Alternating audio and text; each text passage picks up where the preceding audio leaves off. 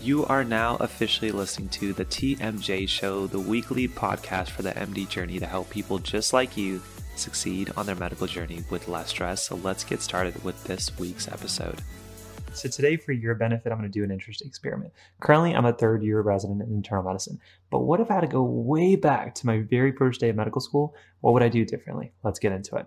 Hey guys, welcome back to the channel. We're here at the MD Journey. We help you succeed on your medical journey, but doing it with less stress. Now, like I mentioned, I'm a currently a third year internal medicine resident, but if you made me go way back and just said, okay, do the process all over again and ask myself, what would I do differently? What would I do the same? I think that'd be a great video to kind of help you understand, regardless if you're early on the journey, midway, or haven't even started, what type of things you should consider to make the journey even more kind of fruitful and just more successful. So the first thing that I would do is to focus all my time on becoming the most efficient learner through minimalization. Now, what I mean by that is when we're brand new medical students, we just see every possibility of all the resources, all the different styles that we can use, and all of them are great, and some of them may work better for you than others. I have various videos here on the channel in case you're interested, but really it's the jumping around and trying to add too much at one time that really complicates it because you're not really sure what's working and what's not. And so the first thing I would do on my first day of medical school, the first month, say, okay, what is something you think would help you study? And for me, I'm like, ah, flashcards may work. Um, for you, maybe practice questions. For other people, maybe group studying. Pick one thing.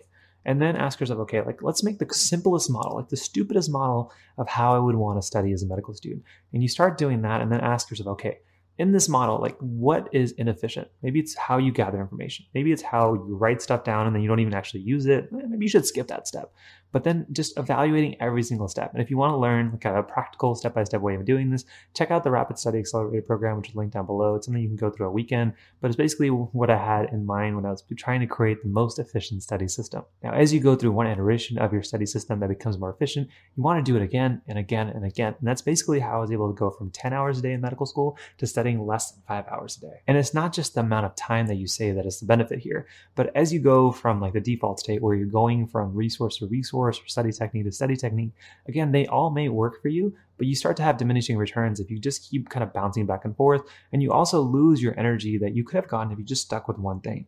So if you start with the most simplest, the most stupid kind of model of how you want to study, whatever it is for you, and then keep refining that before you add more on, just keep refining and refining and refining, then you can really use that extra time to either do more of it or talk about some of the things that we'll mention in the later parts of this video to really make the rest of your medical school experience so much more fruitful. Now, the second thing that I would have done, something I didn't do enough of when I was initial medical student, but if I was to go through the process again, one thing I would definitely do is to create a hit list of things that I just wanted to learn from my own curiosity and knowledge, and then just learn them on a casual basis. So, for example, now as a third year resident, I have information and things that I just haven't learned or seen for quite some time. So, I use my Notion database or some kind of checklist on my daily notes, and then I just read about those on a very casual basis. It may just be watching a quick video or going on YouTube or reading a quick up to date article.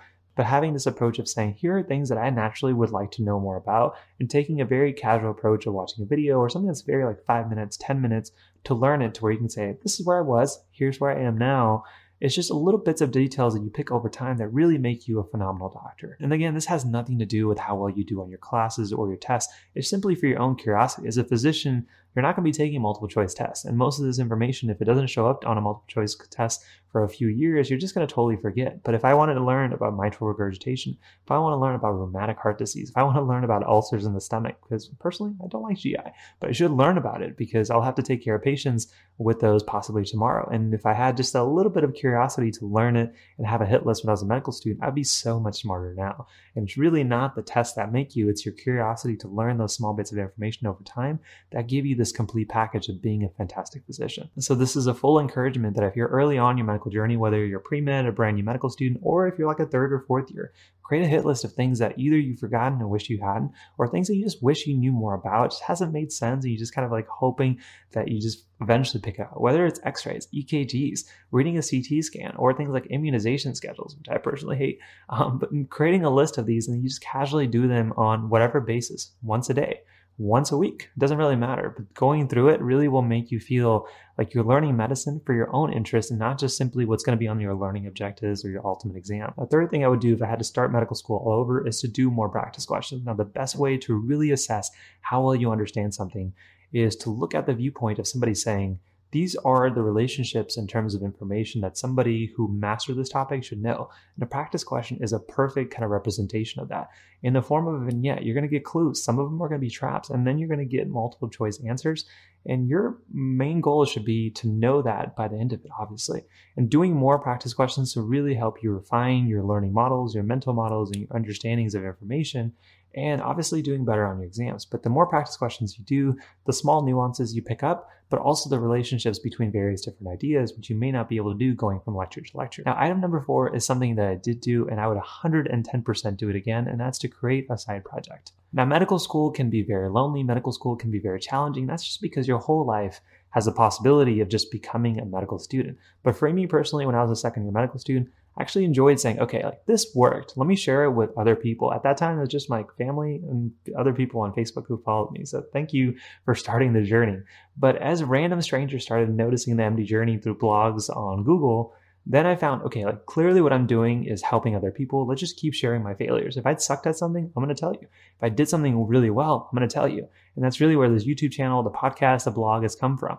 Now, that has completely changed my life. Now, obviously, there is like a financial component where the MD journey has been able to supplement certain parts of my life, and that just goes without saying. But I feel like there's a sense of purpose for me personally, aside from just being a physician. So, having a side project that I created for myself that's grown with me, that I've grown over time. Hopefully, if you watch this video and you go back to my very first video, you'll see how things like video making and audio and like lighting, which all may not be perfect as the making of this video, is so much better than the first thing that I did. What's up, guys? Welcome to the MD journey. My name is Laksh. I'm a third year medical student and actually a part time medical school blogger. And it's an extra challenge outside of being a physician that really just makes me feel like more of a complete individual. So you don't have to start a YouTube channel to be your side project. It doesn't even have to be for like to make money. It can simply be a hobby that you want to do. Um, but having something on the side that you commit to growing with, it can be something that you're already interested in or something that you would like to develop an interest in. I highly, highly recommend it. Again, it makes you feel like as you're going through the challenges of medical school that you have this thing on the side that is also meant to grow and not just stay stagnant. So if you're somebody who just feels like you're only growing as a student and really no other aspect of your life, I recommend asking yourself what type of things are you interested in that you would like to start on the side. And if you guys have more questions on how to actually have the time to do a side project in medical school, check out this YouTube short that I made for you guys, basically answering that question. But also feel free to add your comments and questions down below in the comment section. The next thing I would do differently if I was to go back to medical school was I've interacted with more mentors, especially early on. You have to remember that everything you're experiencing on this journey, whether it be the good or the bad, most of us have also been through in the past. And whether it be having a mentor through YouTube, so you can look at this channel, for example, or an actual mentor in your medical school journey where you reach out to physicians in a field you're interested in and just send them emails and questions, not to get a research project, not to get a recommendation letter, but just to learn, okay, like what did you fail at? Why did you do it this way? What made you do this? Like tell me about your experiences now as a third year resident when i work with attendings who have been practicing for 30 40 50 years and i work with them more independently um, on a week to week basis i can understand all their stories all the things that really made them click and made them such a fantastic physician and as an early med student it may feel like you don't have enough status to ask these questions but you absolutely do and i know as i get questions from you guys in the comment section through instagram through emails I feel like it's only my duty to help guide you if there is a mistake that I made that you may also make. Let me just tell you, okay, this is what I was thinking. Here's what I've done differently. Hopefully that helps you out.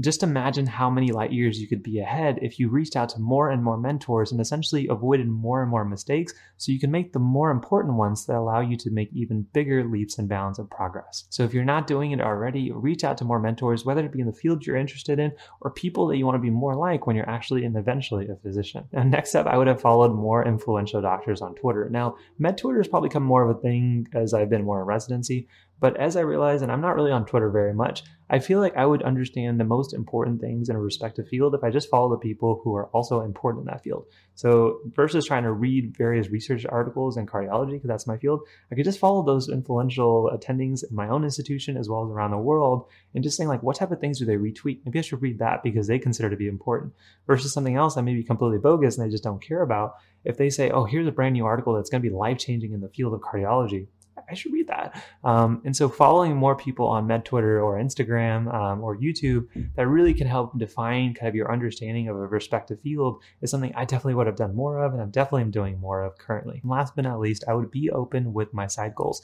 Now, this is a little bit different than the side project that we talked about, but again, you don't want to be a 24 7 med student. And so if I was to start all over, one thing I would do just to make sure I had a good balance is I would force my goals to force me to have balance. So for example, as a brand new med student, I would tell other people, okay, I'm going to sign up for a marathon at this month, or I'm going to, you know, do this class, or I'm going to learn how to code this. And being very open, whether it be on social media or with people that are going to keep you accountable. If I, for example, said I'm going to plan on running a marathon in December, which I actually am, then people on social media, people in your personal circle will understand, okay, it doesn't matter how busy this guy or gal may be on their medical journey, they're still going to make time for this.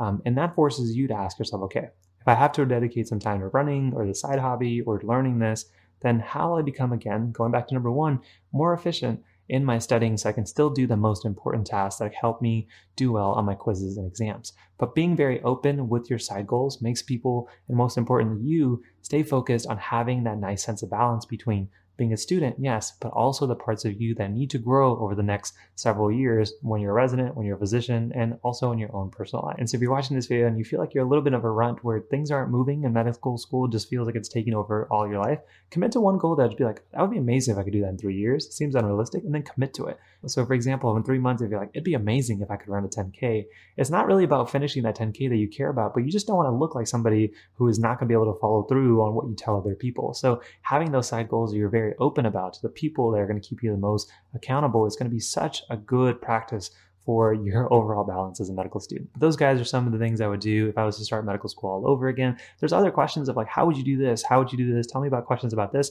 Add it in the comment section down below, as well as a survey down below, which is going to be part of our Q&A show that we'll be doing here at the MD Journey. So if you want me to personally answer to you in like a video form, there is a survey link down below. Just ask your questions. You can ask more than one. I'll make a video response both for you as well as other people who may benefit from that question. And if you found the tips in this video helpful, I promise you it's just the tip of the iceberg in terms of other advice and strategies I have for you to really crush in medical school. Two things I recommend is one, the med school domination bundle. I keep adding free bonuses to this to really make your whole medical school experience, whether you're a brand new medical student studying for board exams, applying to residency, doing rotations, there is something there for you to really get past some of the most common mistakes that medical students make. If you don't believe me, just check out the results that hundreds of students who have gone through the bundles and the books and the courses have been able to experience.